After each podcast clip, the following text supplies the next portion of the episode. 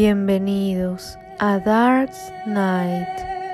Esta noche te voy a contar la verdadera historia de la Quintrala, la mujer más temida de Chile.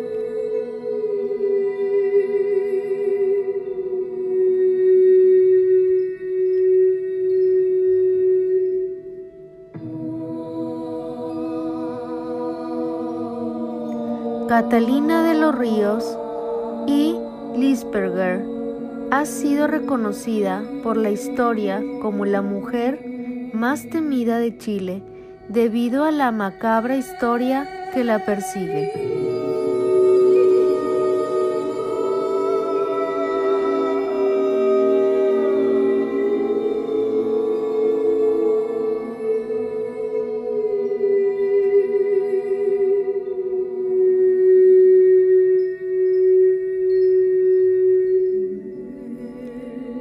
La historia comienza con la terrateniente que vivió entre el año 1604 y 1665 como una aristócrata con el poder que nunca había tenido una mujer de la época.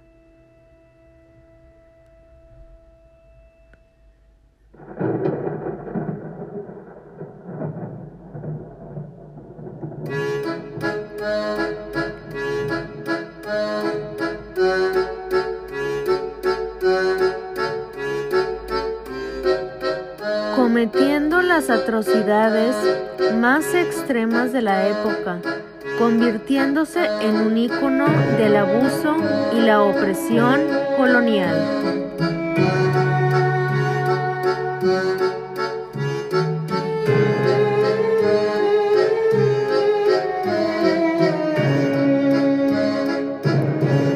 La Quintrala, ¿cómo fue apodada?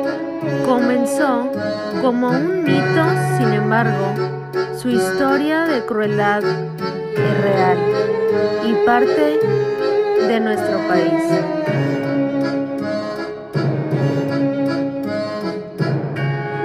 Catalina de los Ríos y Lisberger tiene un linaje que proviene de la familia que llegó con Pedro de Valdivia a nuestro país. Se trata de Bartolomé Flores, un carpintero alemán que acompañó al conquistador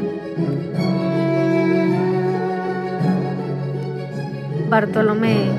Se casó con la cásica Elvira de Talangante, una princesa inca, con la que dio a luz a Agueda Flores, mestiza que heredaría una de las fortunas más acaudaladas de Chile.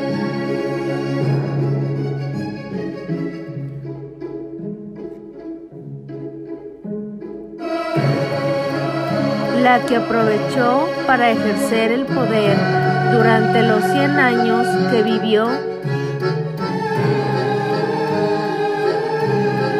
Agueda se casó con Pedro Lisberger, con quien tuvo ocho hijos, entre los que destacan dos mujeres llamadas María y Catalina. La madre de la Quintrala, quienes se caracterizaban por su crueldad y se convertirían en un ejemplo a seguir que tuvo la, la futura Catalina de los Ríos.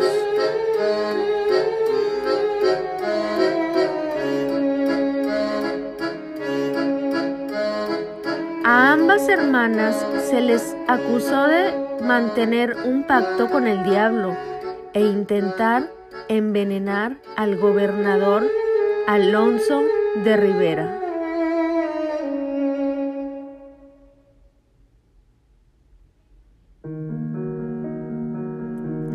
Asimismo, a Catalina Lisberger se le acusó de matar a latigazos a una hijastra. Tal era el poder e influencia de la familia que sus delitos fueron ocultos por los agustinos, los dominicos y los mecedarios.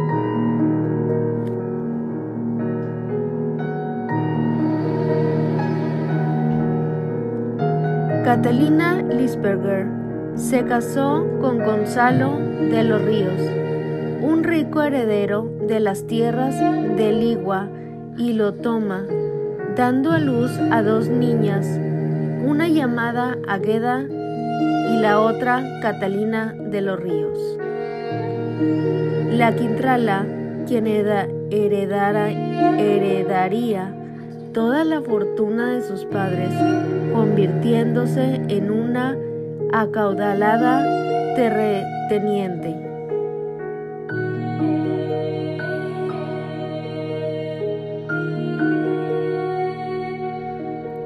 Sin embargo, Catalina no estaría sola. Se casaría con Alonso Campofrío y Carvajal.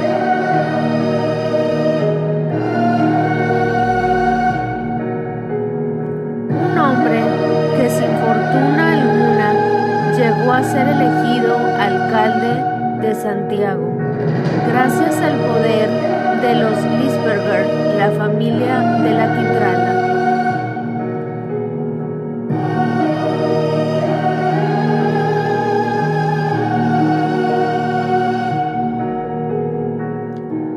Catalina era una exuberante mujer. Era alta, de ojos verdes y cabello pelirrojo, muy lejos de la imagen conservadora de las recatadas mujeres de esta época. Su belleza combinada con su fascinación por la tierra y la crueldad que podía ejercer sobre el resto, le valieron el apodo de la Quitrala.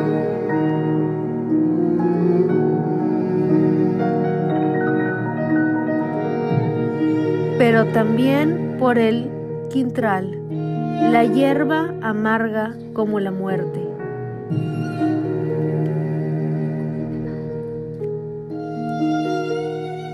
amarga como la muerte era la quitrala.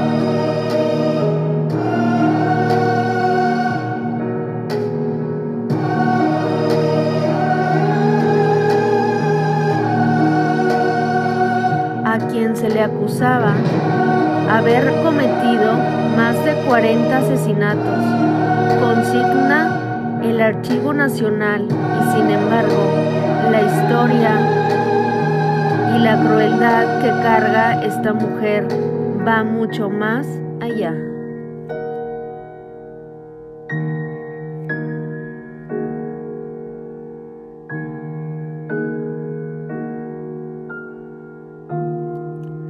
Catalina de los Ríos ha sido representada como una mujer empoderada.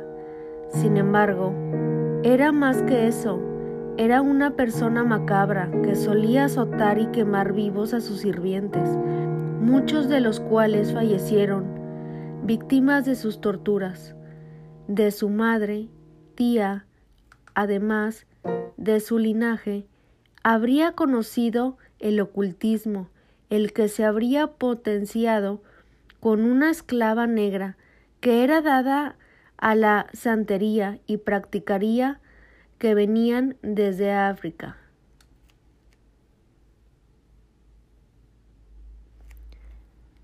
La historia comenta que una tía la acusó de darle pollo envenenado a su padre en sus lechos de enfermo, cuando tenía solo 18 años de edad. También que inventó a sus aposentos a un caballero de la Orden de Malta para asesinarlo Luego, culpar a uno de sus esclavos, quien falleció tras ser condenado a la horca por el crimen que no cometió, consigna la historia de Frick.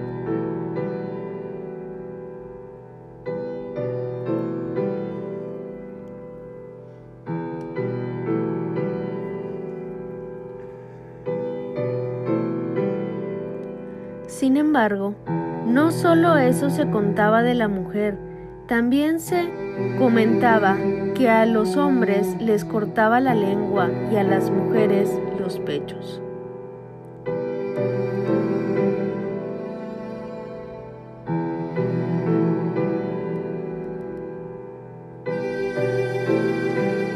Habría serenado la oreja de uno de sus amantes y apuñaló a un sacerdote.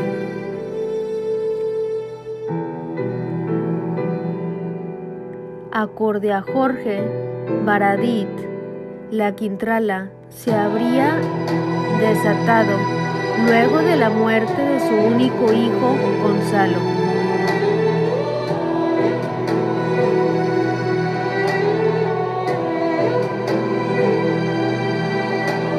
Falleció a los ocho años de edad, dejando a Catalina sola y sin descendencia,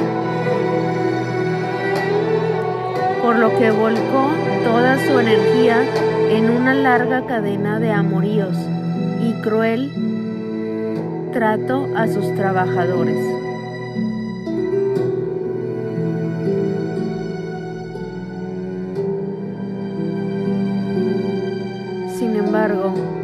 Cuando envejeció, vinieron los temores y su testamento lo refleja.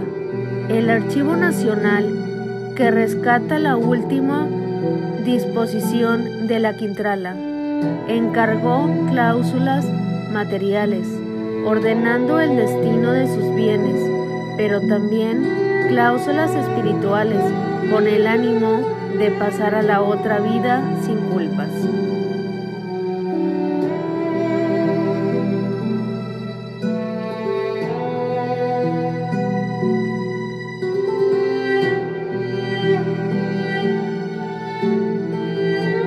Mayor parte de su fortuna la dejó en beneficio de su alma, con esperanza de ser rescatada del purgatorio instruyendo que se oficiara más de mil misas luego de su muerte, pero también 500 en favor a quienes ella había matado.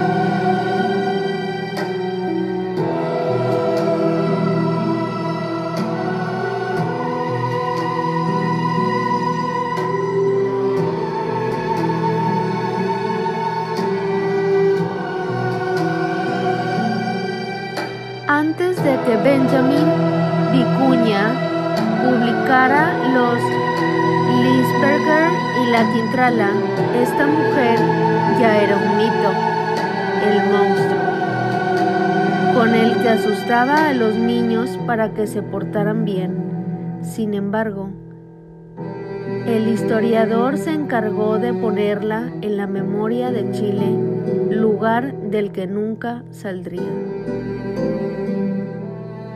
según Dos veces para la Quintrala, de Cristina Kunkley, el historiador reconstruyó la historia de la familia Lisperger para incluir a Catalina de los Ríos, valiéndose de documentos y autoridades de la época que dan fe a su existencia.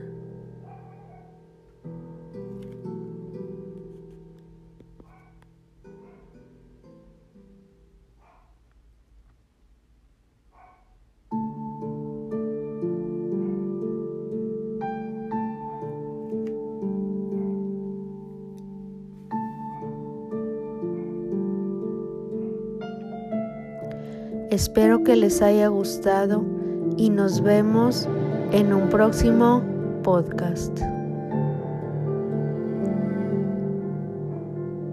Buenas noches.